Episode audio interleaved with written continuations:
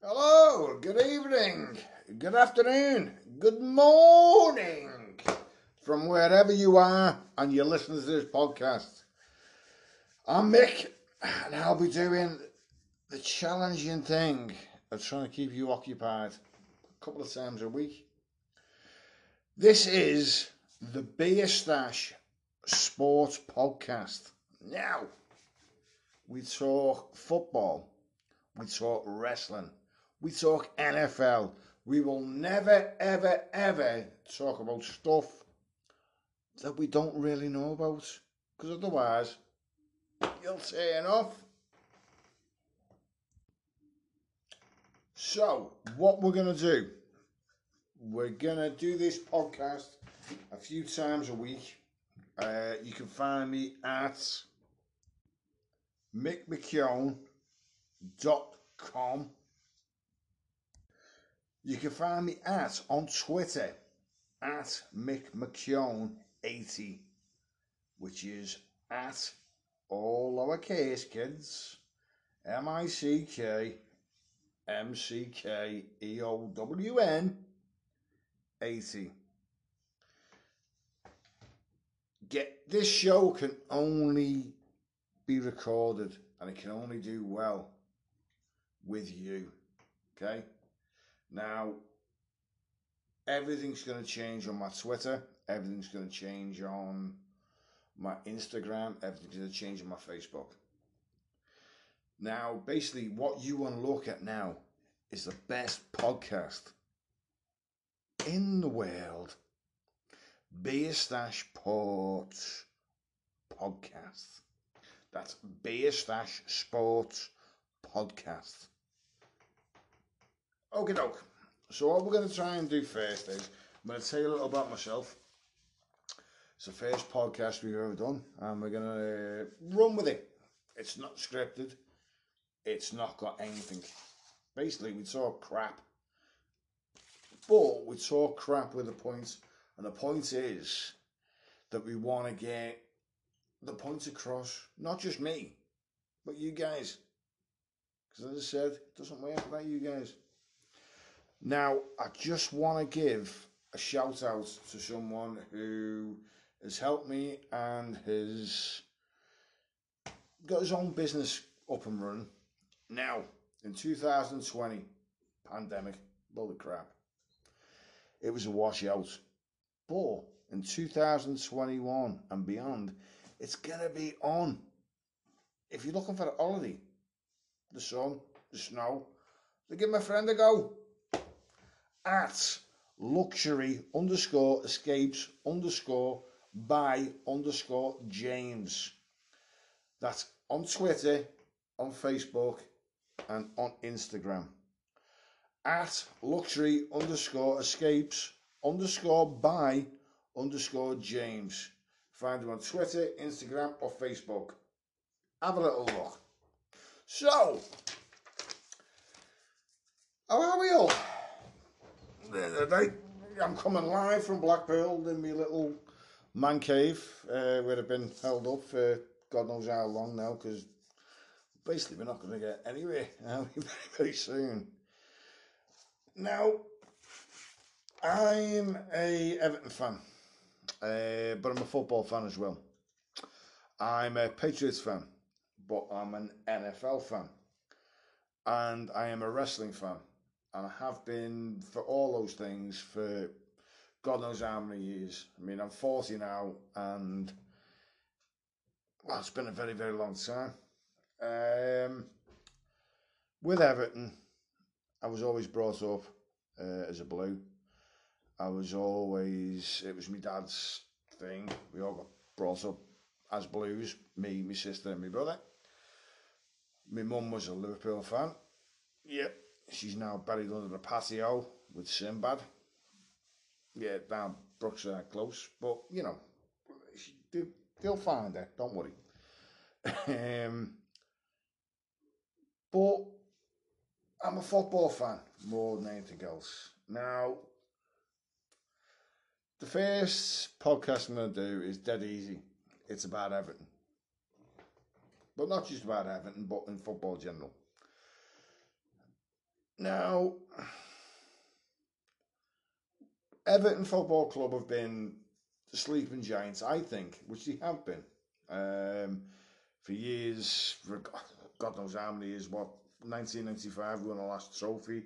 We've been close a couple of times. Uh, we got beat against Chelsea in the cup, and Man United in the semi and cup and whatever. Um, I think since Moshiri, since well, since Moshiri took over as the reins as the owner, I think Everton have flattered to deceive, if you like. They tried to go too quickly and go too fast. You know, appointing directors of football is all good if you're an established top four, top six football club. We tried to do it a little bit differently, and we appointed Steve Walsh. Um, let's put it this way: I think it was four years ago the transfer deadline day. Steve Walsh in Italy with his briefcase and his white, you know, shirt on. Apparently, he was signing three players uh, from Inter and three players from AC Milan yeah, it didn't quite go that well. I did really. He come back with nothing but a 10. Um, you fast forward to now. Um, we have Marcel Brands. Uh, I'm I, I'm to be quite honest with you. I'm not that convinced on Marcel Brands. Uh, I think he's done some good business. I think he's done some great business. But I think he's done a lot of bad business. And there is a rumour now that he is contracts up. I, th- I hope we do because I think at the minute he's done some good business. Um, I think all the business over the summer was fantastic. I think every bit of business he's done over the summer was fantastic. Um, I think he's trying to swindle down those Steve Walsh signings. Um, there's players that I may think could do a job. He was still in the books. There's players that I'm thankful who have gone because I think once you buy a player from called Sandro, then on a hundred and twenty thousand pound a week, I think it was, then I think we're all in trouble there, aren't we? I think he scored one goal. No, there might have been two. I think he only scored one in the cup and one in uh, the league, I think, and that was about it. But anyway, we're going back to today, to the now, to the good days. Now, the Premier League is nothing what we we thought would be this season. Um, we all thought Liverpool last season, when he ran away with it, and deservingly so, um, would be champions again. Seems a little bit of, I don't know, how can you put it? A little bit of friction in the camp, if you like. Um, I don't think they're playing half as good as they were last season, and that was in a full stadium. Manchester United, top of the league again tonight by I think it's was it four points, three, three, four points tonight. Uh, after the win against Fulham, no one expected them to be there. I actually recorded something before on my phone, um, and it was two years ago. Uh, I think it was either yesterday or today, whichever one of the Manchester United fans, when Ollie was in charge, Manchester United fans were going to the chairman, owner, his house, I think was it, was it Woodward? And they were outside his house kicking off because of Ole Gunnar Solskjaer. Look where Ole Gunnar Solskjaer is taking them now it may be a different uh, chat for a different night about managers not getting time, but fair dues to Manchester United. They have kept faith and they have kept the supporters who pray for blood, because it's the supporters who get managers sacked, not if things are going wrong. We get on the manager's back, we get on the players' back, they're gone. Slaven Bilic this season didn't do much wrong to me. Got sacked because they didn't like the second football, the West Brom. But Man United are doing well. Man City are coming into their own at the minute. I think they're slowly finding the groove and they're slowly getting back into the title race after a slow start, but that's just Man City. Man City will always be that good and he will always be good. Same as Liverpool. Leicester will be Leicester. The underdogs, everyone wants them to win, everyone wants them to go on. They've got a good, good team there now. They really have, and I've been very impressed. They attack fast. The a lot of people don't like him. Um, in James Maddison. I think he's a cracking footballer. I think he needs to tone down his, uh, you know, little celebration, but that's beside But He's a class, class, class footballer. And it's not just him. They've bought well, and they've got a good manager in Brendan Rodgers. Um, who else is there? I wonder. Who else have I missed off? Oh, yeah. I won't go there yet. Chelsea. Now, they were my tips for the title this year, uh, before the season. Thought they spent a lot of money. I thought Timo Werner looked a good, good player. I know they've had a little bit of injuries, and I think it was uh, the big signing from Germany, uh, midfielder, I can't remember his name, it escapes me. Uh, he has um, about COVID, and I don't think he's reco- uh, recovered that good uh, from it. But Chelsea and another team, I mean, they came to Goodison and we, uh, well, I wouldn't say absolutely hammered them, but we beat them convincingly. Um, and we've got Arsenal. Um, yeah, Arsenal spent too much money on players that don't fit the team or might come good over two years. Nicolas Pepe. I know Everton were linked to him. Uh, whether we wouldn't have got him, but it was far, far too much money for him. But I think it was was it 68, 70 odd million for, and he's he's pulled up about as much trees as I can do on Animal Farm. You know what I mean? It's there's nothing there. He just doesn't go past players. He just doesn't cross the ball. He just doesn't hit anything. Now, we come to the big conundrum. Now, this is, as I said, this is always going to be my first podcast, and it's always going to be about Everton. Now, I'm going to be as I don't know how else can you put it. I'm going to be as straight as I can. Uh, I'm going to be, but I am going to give you some facts, and I am going to give you a little bit of info on why I think Everton Football Club will this season, in the strangest Premiership season there's ever been, why they could break the mould. Stay tuned for part two. Hello and welcome back. I'm glad you're still listening. If you're not, then you're missing on some great stuff. Again, my name's Mick, and welcome to the Beer Stash Sports Podcasts. You can find me on at Mick McKeown 80. That's M I C K M C K E O W N 80 on Twitter. Now, I'm just going to give a little shout out again.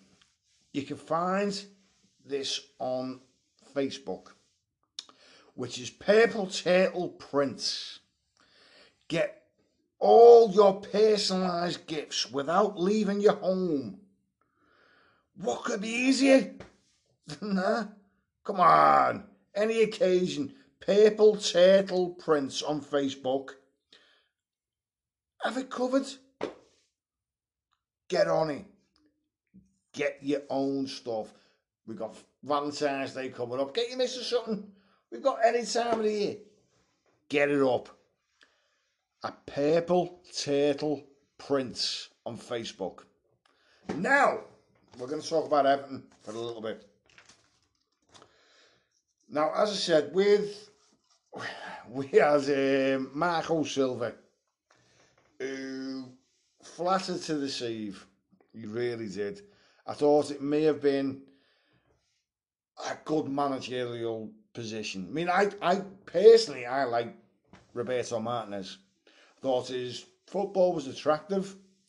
I thought, well, he got us into, you know, in Europe, he was good. You know, Mirallas, Lukaku, but he had that base there with Lukaku going forward. And you know, let's let's not airs Gracie. Romelu Lukaku is probably one of the greatest strikers in the world at the minute. He's that good. But he learned his trade at Everton, and that's where he flourished. Okay? Didn't rip up any trees at Man United. I thought he was better at Everton. Fast forward there, Marco Silva. He brought Richarlison to the club which is probably the only thing they did. Oh, he didn't because he brought Michael Keane, but Michael Keane didn't really pull up any trees at that point. He was a good player. He's now a better player. We went through a phase where we had Sam Allardyce. Now, for me, it was the most darkest time since Walter Smith that I can remember um, as a manager of Everton it was dire football. He, I, I, no Everton fans took to the man. I don't think any Everton players took to the man. Obviously, Marco Silva came then, and then we had Duncan, who filled, how can I put it? Filled our hearts with joy. And he did. And I'm pretty sure he filled that ball boy when he picked him up against Chelsea, and he's just give that lad that best day, and he's going to remember that forever. But he put the most important thing is he put a bit of pride back in Everton Football Club, and he really, really did. Now, there was rumblings about Carlo Ancelotti, you know, a sixty-year-old man at that time, taking over a club where we needed some serious rebuilding, and we really did need some serious rebuilding at that point. And he took the job, and I remember sitting in my little uh, man cave, uh, and I texted my dad, and texted my brother, my Carlo Ancelotti, he's going to be Everton manager. And they're like that. Now and we'll believe it when we see it, and we'll believe it when we think he. I didn't believe it. I don't think I can still believe it now. He's a man of absolute accolades, but he's a man who demands respect. I think you've seen that with Everton performances, um, especially now that he demands respect and he will command respect. And he's brought in his own little, you know, his own regime and his own, you know, with his son David and all this, and but he's kept the core of Everton with Duncan Ferguson and a couple of the other lads like Unsworth who's doing the um, the youth stuff, and John Ebbrell's come in and stuff like that. Um, but I'm just going to run you through. He's now 61. Now, he joined in 2019. Okay, now this may or may not be gospel but I think there might be a little bit more onto it. But what I've looked into, he's played 43 games for Everton. He's won 22 games. He's drawn 8 and he's lost 13. Now, That's a win points average of 1.72. Now, away from home at the minute, where I think I can't remember where I've seen it, but we've won more games this season away from home than we did. And I think it was 50, uh, 43 games might have done. I don't know. Might be something like that. But if you look at his Chelsea record when he was back in the Premier League last time, I think it was 2009. Oh, two, yeah, 2009 he was. Um, he played 109, well, sorry, managed 109 games for Chelsea. He won 68. He won, drawn 17, and he lost 24 when he was Chelsea manager. He did win a couple of, I think he won one, eh, a few trophies there.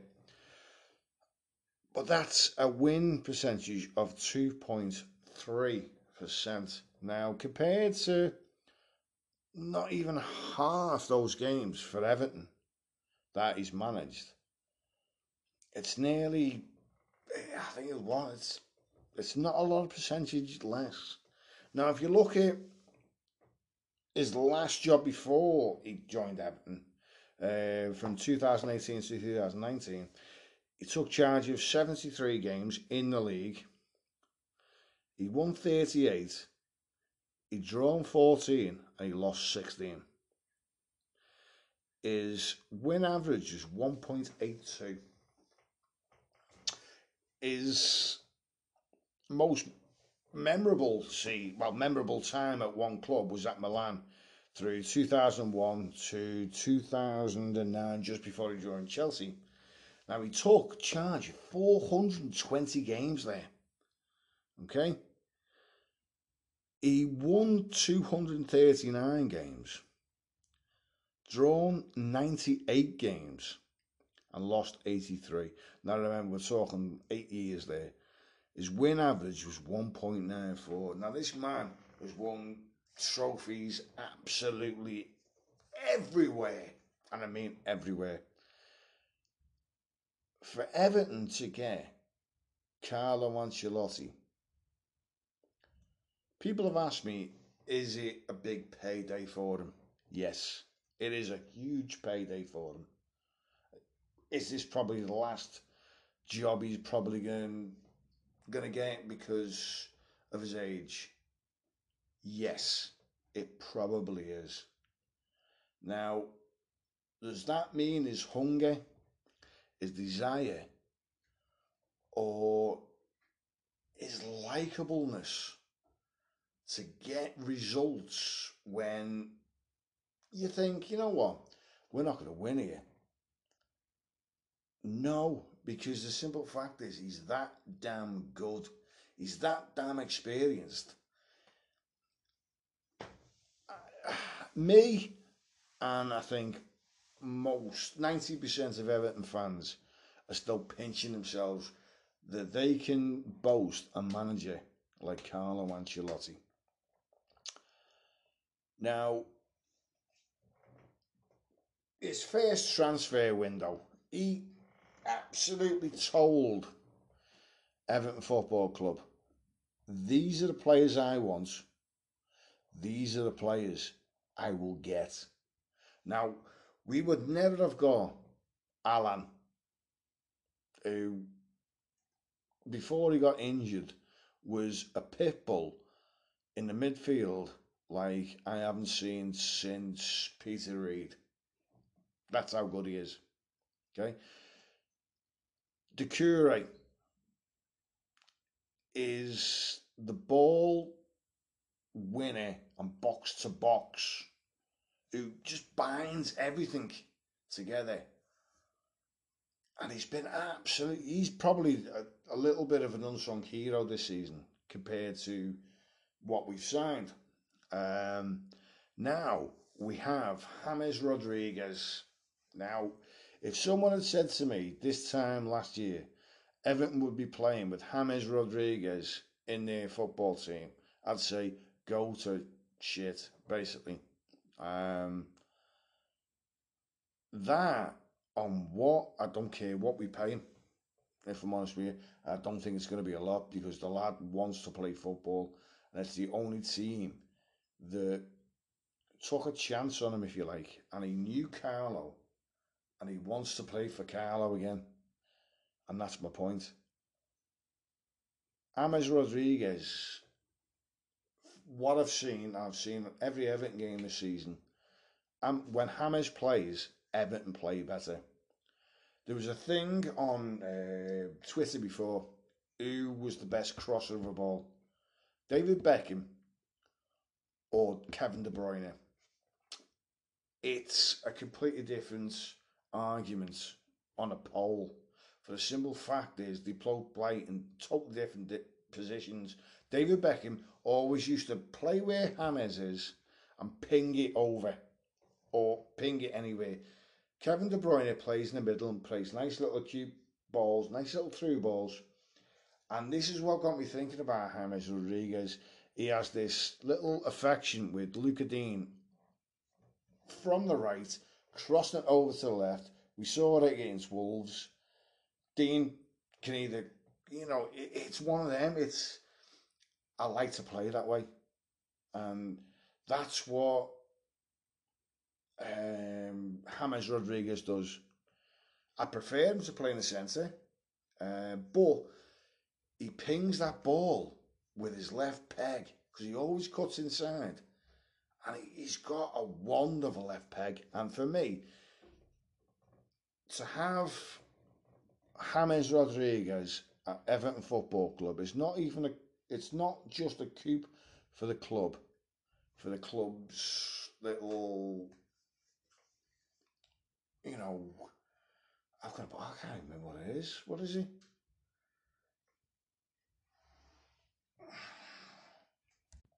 Think he's a fantastic uh, player.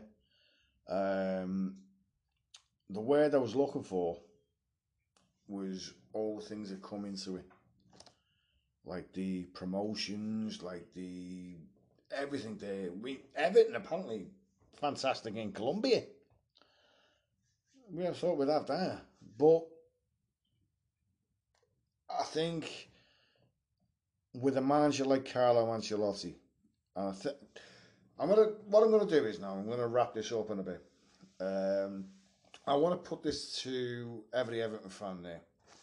What is your best performance you think Everton have done this season? For me, it was the Wolves game where you beat them 2 1 away from home at Molineux. I thought it was an absolute masterclass. Uh, we didn't have hardly any wingers. We played three at the back, both um, left backs, right back, going forward in left wing and right wing position. We had no Richarlison starting. We had no striker. We had Gylfi Sigurdsson up front with James behind him. I thought it was just a very, very professional Carlo Ancelotti performance. And we've had some great results this year. And I mean great results, especially against the top, so-called top six. But I just feel that that was our best performance of the season. I thought it was a Carlo Ancelotti masterclass. And I don't think any other manager in the league would have went to Wolves. Wolves are a great team. They proved that last season. To do what we did there. I thought it was an absolute thoroughly, not fantastic, nothing special, but a thoroughly professional job. And I'll go on to next podcast. If you want to listen, we'll go on to it. If you don't want to listen, you're missing out on shit. Okay. Um, I'm gonna. No, in fact, I'll do it now. Actually, yeah, I've got time. Yeah. Alex Iwobi. You know, he was one of the signings that I thought, oh shit, it's a Marco Silva sign this one, eh? Um, he's always flattered to deceive at Arsenal. He was in the he was in the team. He was in the squad. He looked good. He looked bad. He came to us. Now I keep forgetting Alex Iwobi's only twenty four, and I don't I don't think anyone realises this. He's still a young lad. At the end of the day, you know, he was a right wing, it was left winger when we signed him. Now, when he signed, he I think he scored. I think it was the FA Cup game. Can't remember who was against. I think he scored in his debut, didn't he? In Eddie, um, in two thousand nineteen. Might be right. Might be wrong. I don't know. Um, but the way he's playing at the minute, he's slowly becoming undroppable. And I never thought I'd say that. His work rate under Ancelotti is absolutely fantastic. He's changed positions. He's come over to the right. He's played right wing back. He's played right wing. He's not the great, greatest crossover ball I've ever seen, but it's not just that. It's his his work rate and winning the ball back and going towards now. And he's becoming a very, very integral part of Everton Football Club. And that can only be achieved under Carlo Ancelotti and his backroom staff. He never pulled any rugs up at Arsenal. He had a big price tag for what he was now. Alex Iwobi is becoming an Everton first tick on the team sheet. And that's down to himself. That's down to Carlo Ancelotti. It's down to the backroom staff. And it's also down to his teammates. Alex Iwobi, I've got absolute nothing but respect for you, man. You know, you fought your way back, you fought your way into an Everton team, and you've stuck it there, and you have become undroppable. Anyway, I never thought I'd uh, I'd finish on Alex Iwobi's undroppable, but he is. Now I just like to just run through those two places you really want to go. From me, Mick McKeown, from the Beer Stash Sports Podcast, go down.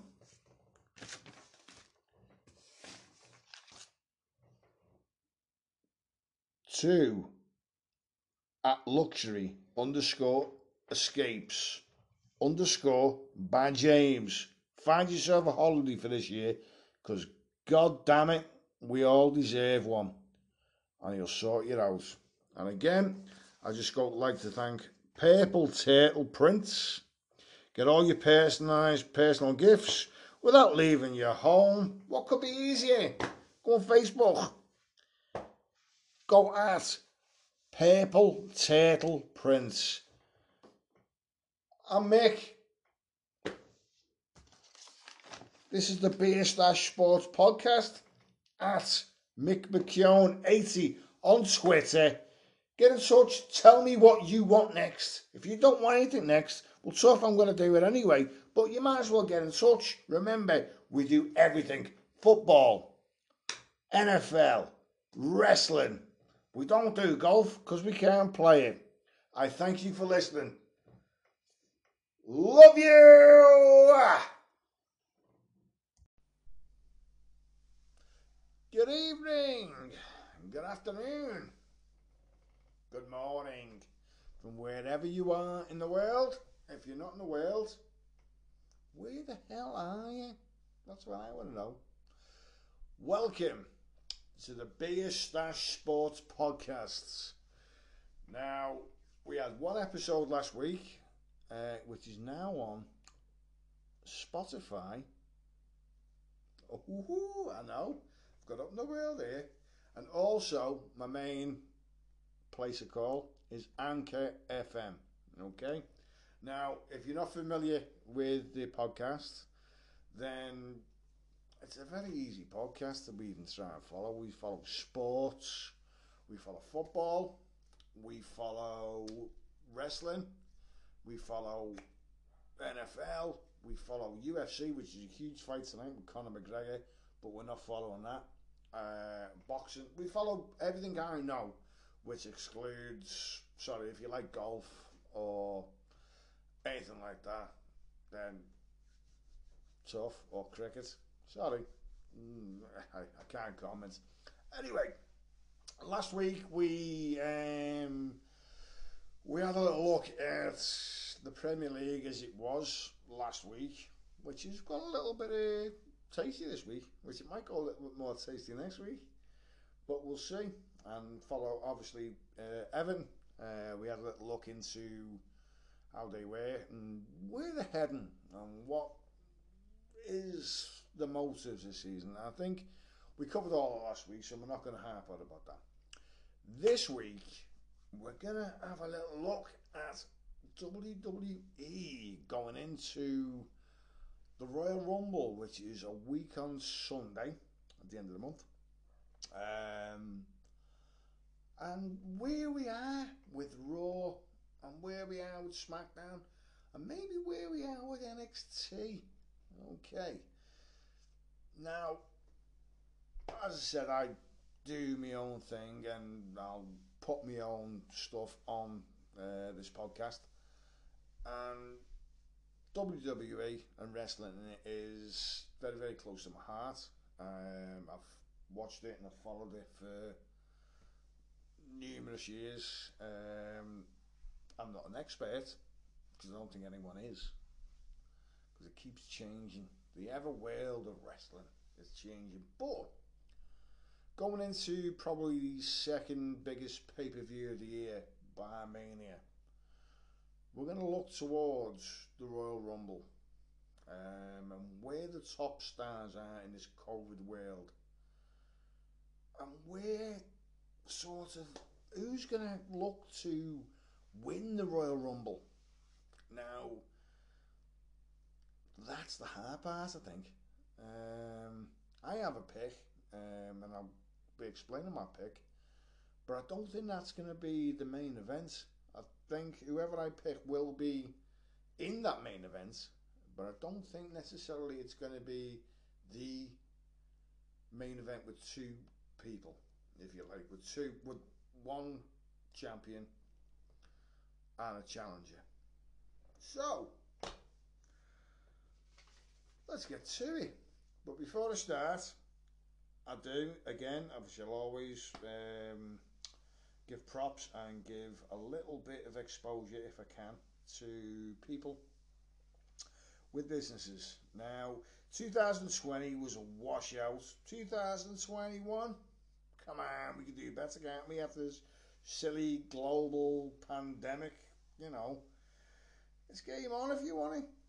If you're looking for a holiday, hey, maybe it's the sun, maybe it's the snow, who knows? Then give my friend a call. He's just starting up his own business. I think if you don't give him a go, at least give him a prop, okay? And get him into it. Come on. He's a good lad. And we'll go for it. It's at Luxury underscore escapes underscore by underscore James.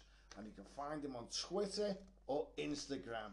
Again, that's at luxury underscore escapes underscore by underscore James.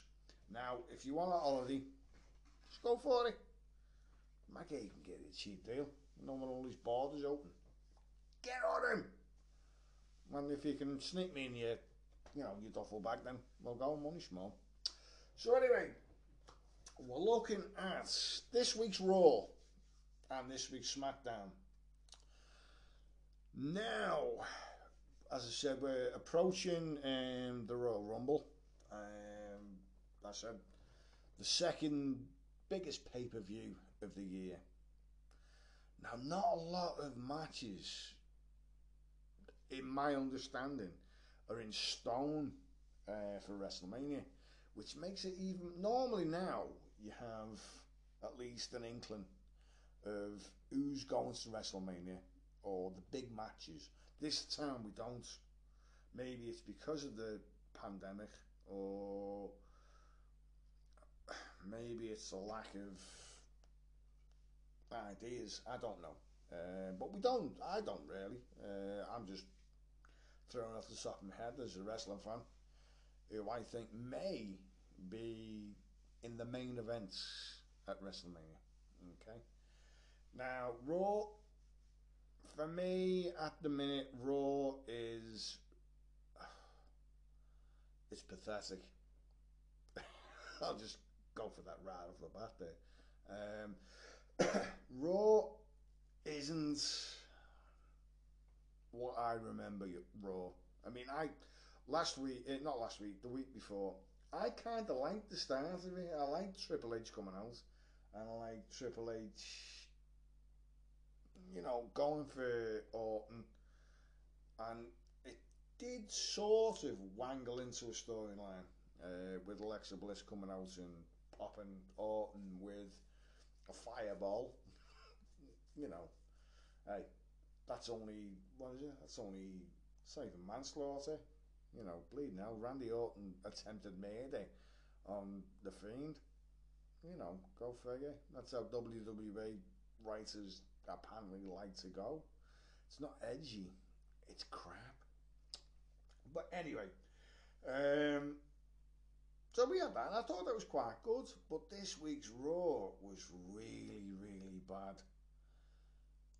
I don't know if it was lack of McIntyre with his COVID issues, which he will be back next week.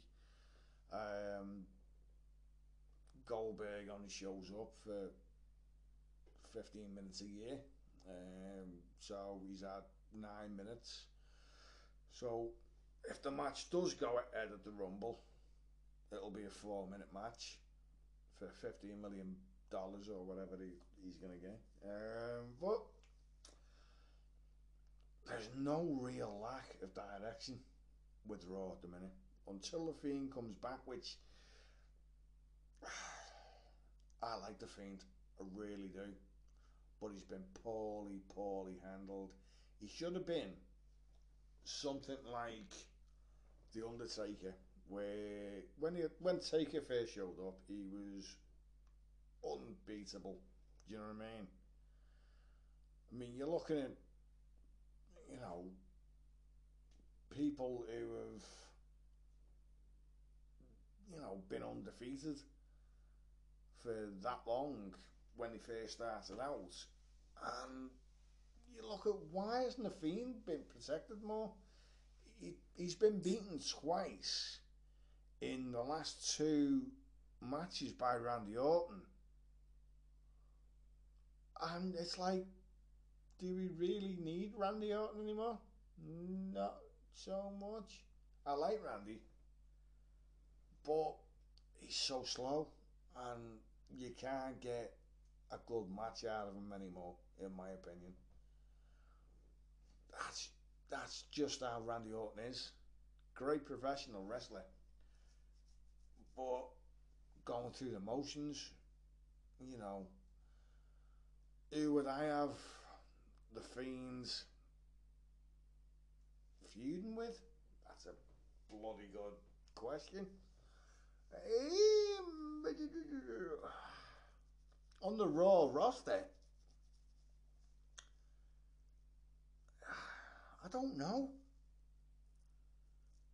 I really don't know. I would have liked the Kevin Owens Fiends going on a little bit more than it did when it was on Raw. But it didn't, Oh, sorry, on SmackDown, but it didn't. And, you know, we'll get more, a little bit more into that later. Um, but yeah, from Raw perspective, uh, perspective, I think the only one who comes out with any intrigue is Alexa Bliss. I think she's reinvented herself. I think she's got a lot more interested now, or interesting now than she was when she was Smiley Alexa Bliss. Since she went with Bray Wyatt, and you know, with the Firefly Funhouse and all stuff like that, I think she's got a little bit more, but she's more interesting with the Fiend rather than on their own, if you know what I mean. In it's a bad guy scenario is where Macho Man and Queen Elizabeth were. If you if you get that where I'm going, they were together, they're together, but it's a heel slash face way on doing it. It's an interesting way, let's put it that way. So as I said, from the Raw side with the Rumble coming up, I can't see anyone from Raw winning. I can. I don't even know where Aleister Black is. Is he on Raw or SmackDown? No one's seen him since uh, Zelina Vega fired, so no one knows. By the way, huge waste of talent. But anyway, um, yeah, the Royal Rumble's coming through. I can, it's obviously going to be Goldberg versus Drew for the title. Um, if Goldberg wins, I'm probably never watching Raw ever again. Uh, I'll, you know, that'll probably be oh, three and a half minutes of spear, spear, kick, one, two, three. Drew McIntyre. That's how it's going to go. It's not going to be a long match, so I wouldn't even bother. I, that's Raw at the minute. It's a very, very, very poor product. And it was an interesting interview or podcast it was. I can't remember who it was, and I listened to uh, the other week, uh, the other day, sort of rather, um, with The Undertaker. And he was saying about what the, well, we got asked what is take on the you know the WWE product was. Now I don't think he was necessarily meaning the talent. I think he was necessarily meaning creative and the product they're putting out there. And basically he said it was shit.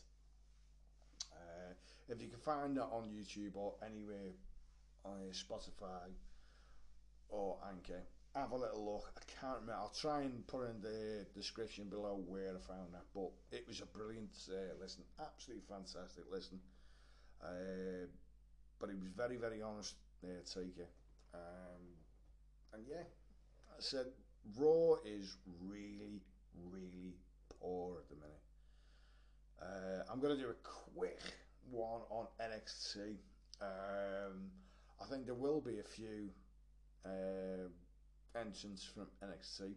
Uh, I th- think we can go as far as saying. I don't even know who's going to be in there, to be honest with you. NXT. They, going to. I don't want Adam Cole back in there. Because if Adam Cole's not winning it, then Adam Cole shouldn't be in the Rumble. He should be one of the main events is on SmackDown. You imagine Adam Cole and Roman Reigns going for it. Jesus Christ, it's gold. Anyway, I'm a big, huge Adam Cole fan. Um, Rhea Ripley maybe in the women's, which I think she probably will be because I know she was. Uh, I know she was due a call up. Uh, from the men's, the Archer of Infamy he may be there. Um, I think he probably will be. I'm gonna plunk one out there now at 15 oh 10, 15 10 in this podcast. Karrion Kross, who may, as there's no real direction for the Rumble, which normally you will Karrion Kross could be in the top four or the final four in the Rumble. There you go. I've said it. I'll go for them. Right? end of part one. Hello, and welcome back to part two of episode two, a WWE special. Now, again, I'd like you to all get in touch with me if you can, and that's at the Beer Stash Sports Podcast on Twitter at Mick McKeown 80. Now, last week we talked about all football related. This week we're talking about WWE and where we're going with the Rumble and towards WrestleMania. Now, I'd just like to give another shout out to Purple Turtle Prints. Now, Purple Turtle Prints will get you your personalised gifts without even leaving the house, which we can't anyway at the minute. So, it's a good way of getting it. Okay, we've got loads of things coming up. Valentine's Day, we've got birthdays, even Easter. Look a little bit ahead to that.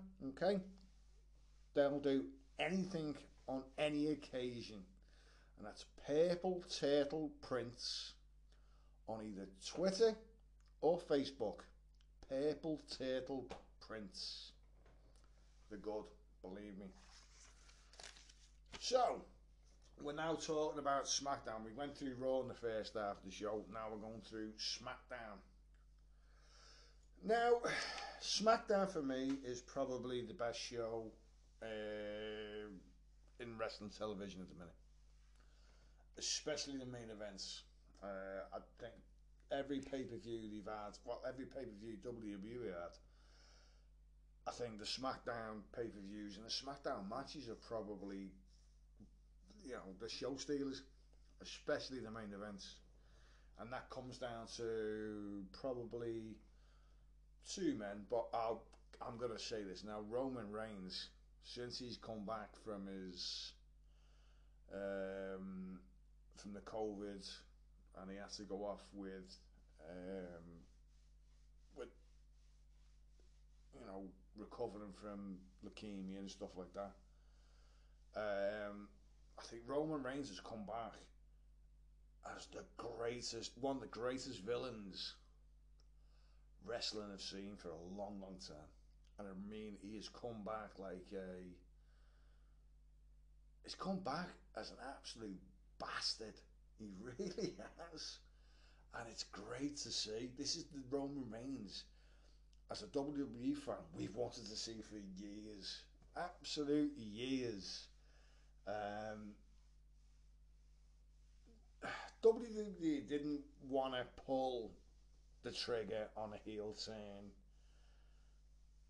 And they've probably, one of the one things they've got right is this, because they could have done it after we all begged and the after WrestleMania, after they beat the Taker, uh, we and he was going about this is my yard and the dog everyone was buying, baying blood for him, but he didn't probably turn until he came back. This version of Roman Reigns is probably the best villain in wrestling at the minute. And we have, a, you know, there's a few in, you know, AEW and stuff like, you know, there's some villains, but Roman Reigns, especially paired now with um, Paul Heyman. It's brilliant. It really is brilliant. Um, I think one of the reasons you've got to give props there to whoever's doing SmackDown needs to just do Raw as well because Raw compared to SmackDown, it, it, it, it there's no comparisons. Uh, SmackDown is by far the most superior out of Raw and SmackDown. NXT, for the wrestling wise, NXT Bagsy. But the character work, especially with the main event, which makes you want to watch that pay per view, is SmackDown. That's not just the main event. I mean, you've got Sami, Sami Zayn he was off for you know, six months. He's come back and he's delivering a kick. Everyone with his new little gimmick where he's doing his own little documentary of how he was shafted of the Intercontinental Championship. It's brilliant. And Sami Zayn is becoming a star. When probably Sami Zayn would have got punished if he was off if he was on Raw for saying no, I'm not coming back. You know. Um, Big E pulled away from the New Day.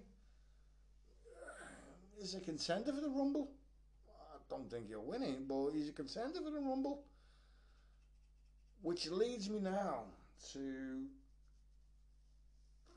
the winner of the Royal Rumble on SmackDown, which is only going to be off SmackDown. If not, it may be off NXT. And it sort of pointed towards Karrion Kross uh, before. Um, I think we'll have a few uh, entrants in the Royal Rumble from them, but I think the winner of the Rumble will be Daniel Bryan, and he deserves it. I I like Daniel Bryan, always like Daniel Bryan. Um, you know when he won the titles at Mania, when he had to be Triple H in the first, and then we went on to Batista. Um, in the main events, I've always liked Daniel Bryan. Uh, he's a very, very, very, very good wrestler. But he's whittling down now again, you know. And he's got one last hurrah, but did he have that one last hurrah when he won the title at Mania?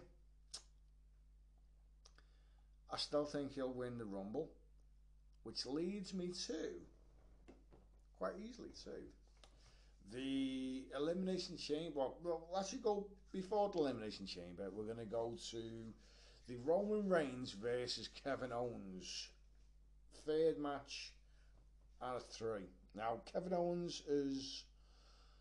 He's lost two gimmick matches, and this is going to be the third gimmick match he's going to face against Roman Reigns. Um, now, I'll put this on uh, a question to um, a podcast called Monday Night Gore. And if you haven't listened to it, give them a listen. The brilliance, brilliance uh, with wrestling. Now, I obviously we have Kevin. It should have been Adam Pearce versus Roman Reigns at the Rumble, but it was always going to be a dodge. Um, there was always going to be something coming up somewhere. Uh, but what I found very, very interesting is now there's after last night, obviously, you know, SmackDown's on a Friday, so you have this Friday, last yes, uh, today, uh, sorry, yesterday, um, and next Friday. Now, normally you'll have if there's a title match in two weeks, you'll have a heel beating down a face this week, and then next week, before the Rumble, you'll have the face beating down the heel. Now, what I thought was quite interesting today, and it, I, I don't know if this was deliberate or it was, I don't know, but it was brilliant. You had Kevin Owens, who was banned from the building last night on SmackDown, basically coming in and causing havoc, beating Roman Reigns down, throwing him through a table and standing tall. Now, that for me normally smells of, you know what, that's the week before, not two weeks before the pay per view. Now, next Friday will be interesting. Uh, and I don't think there's going to be a lot going on next Friday, if I'm honest with you. I don't think it's going to be the explosions you think of uh, with Kevin Owens and Roman Reigns. There's going to be something, but I like it where they're going with it. Now, it's a last man standing match.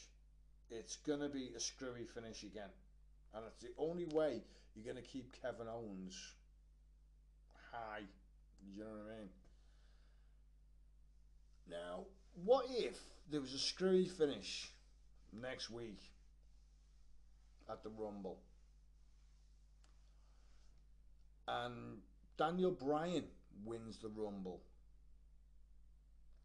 Now, if I'm not mistaken, and I may be, so pull me up if I am, The Miz, who's been, you know, a bit inconspicuous the last week or so, still has the Money in the Bank briefcase,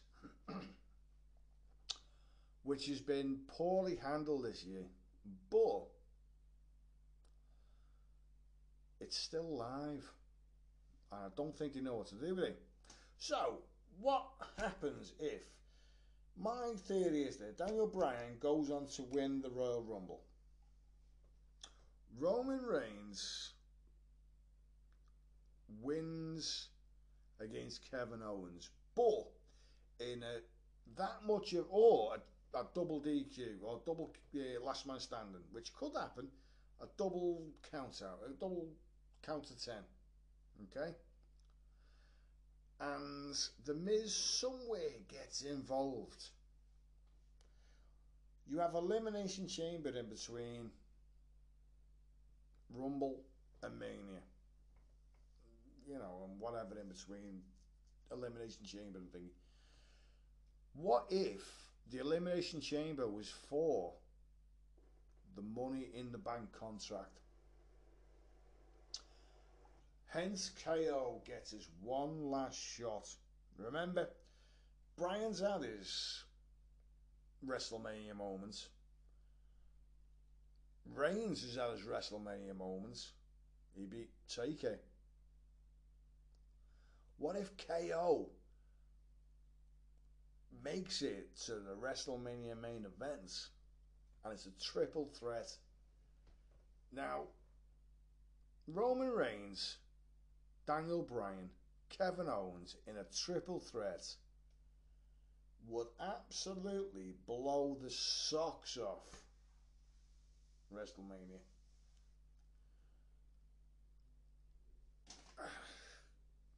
I think that might be the way forward. It keeps this way. It keeps Daniel Bryan strong.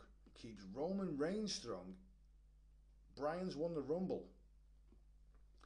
KO can beat uh, or could pin Daniel Bryan to win the Universal title.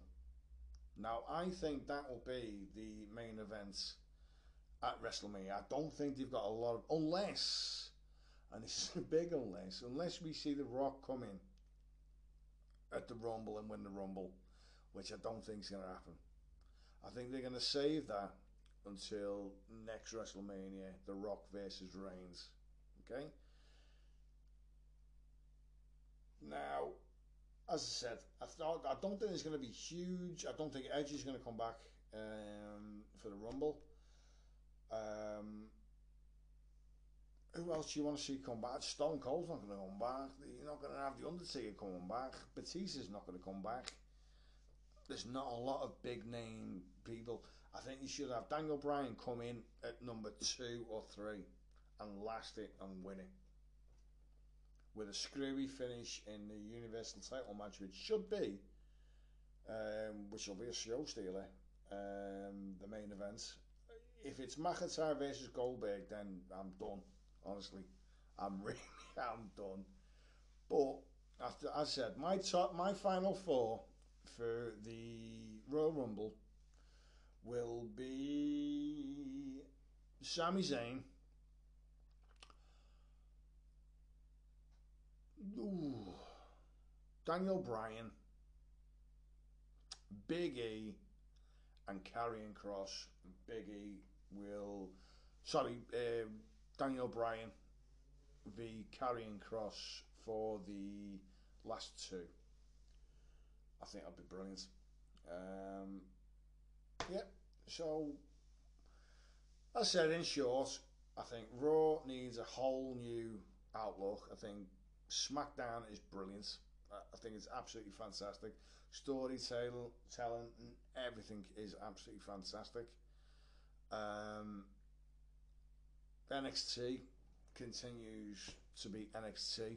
It's a brilliant product to watch. Um, I really do enjoy watching it. But there are big, huge holes in WWE storytelling at the minute. Um, if you haven't heard The Undertaker's uh, the podcast he was on uh, this week or last week it was, uh, I, seriously, if you're a wrestling fan, take it in. The man is a WWE legend, but he was absolutely spot on with what he said with the current pro, uh, current product, and I don't think anyone could put it as well as he can. And let's put it this way: you're always going to sit there and listen to Taker, aren't you? It's Mark frickin' Calaway, absolute legend. Anyways, I'm going to bid you fond farewell tonight. I thank you very much. If you're going to listen to this, please, please, please get in touch with me on Twitter at the Beer Stash Sports Podcast at Mick McKeown 80. Please, if you have any questions for another podcast or any questions or any disagreements or any feedback on this podcast, please get back in touch with me. It's been a pleasure thank you very much. Arrivederci.